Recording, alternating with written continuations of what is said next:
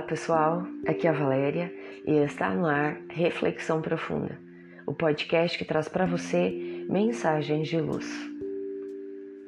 O tempo que passa.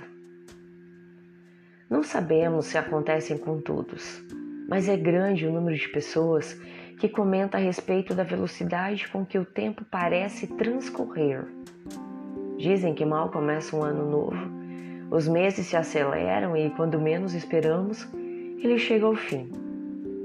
Será que é o tempo que está acelerado ou a vida é que está mais corrida, com tantos afazeres que assumimos, incentivados pela tecnologia, cada vez mais desenvolvida? O que observamos é que o dia continua tendo 24 horas. Cada hora continua com 60 minutos e cada minuto com 60 segundos. Refletindo, constatamos o óbvio. O dia tem a mesma duração, tanto para o homem que reside na cidade, trabalhando ou não com aparelhos tecnológicos, como para aquela que realiza seu trabalho no campo. No entanto, se na área rural a tecnologia também avançou, a vida de quem lá reside parece estar como se ainda não tivesse sido sensivelmente modificado. Antigamente, quando não havia veículos motorizados, demorávamos dias montados em um cavalo para vencermos os quilômetros. Hoje, em modernos aviões, atravessamos o Oceano Atlântico em algumas horas. Entretanto, não conseguimos fazer, em um dia, tudo o que planejamos. Falta-nos tempo.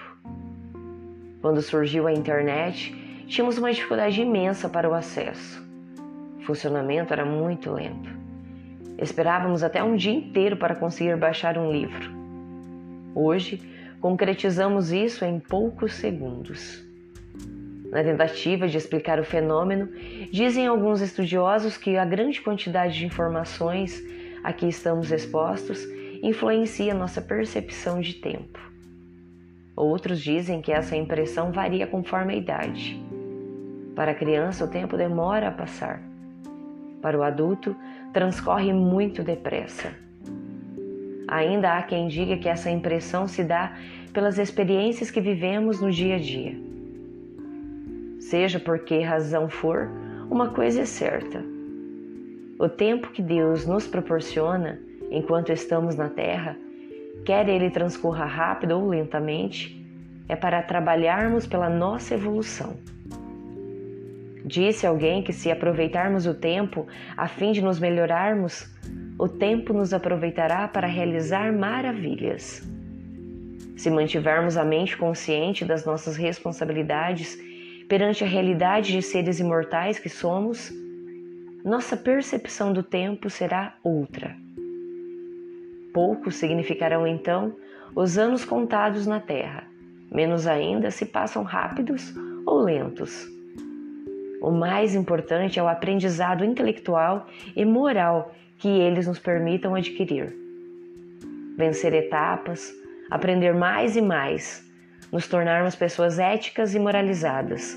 Desenvolver nossa inteligência é o objetivo que devemos buscar alcançar. A conquista do saber e das virtudes exige muito esforço. Portanto, se no passado encontramos lembranças de experiências equivocadas, o futuro nos acena com a esperança de alcançarmos melhores patamares de felicidade.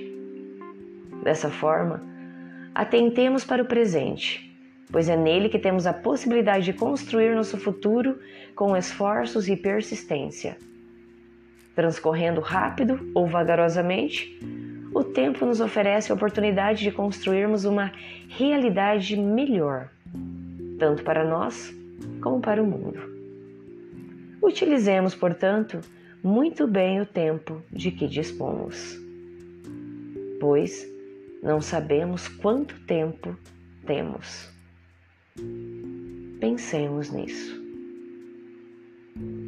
Fonte, site do Momento Espírita. Chegamos ao final de mais uma reflexão profunda. Gratidão pela sua companhia e até o nosso próximo episódio. Sempre nos dias ímpares eu conto com vocês. Grande abraço, fiquem com Deus e muita luz no caminho de vocês.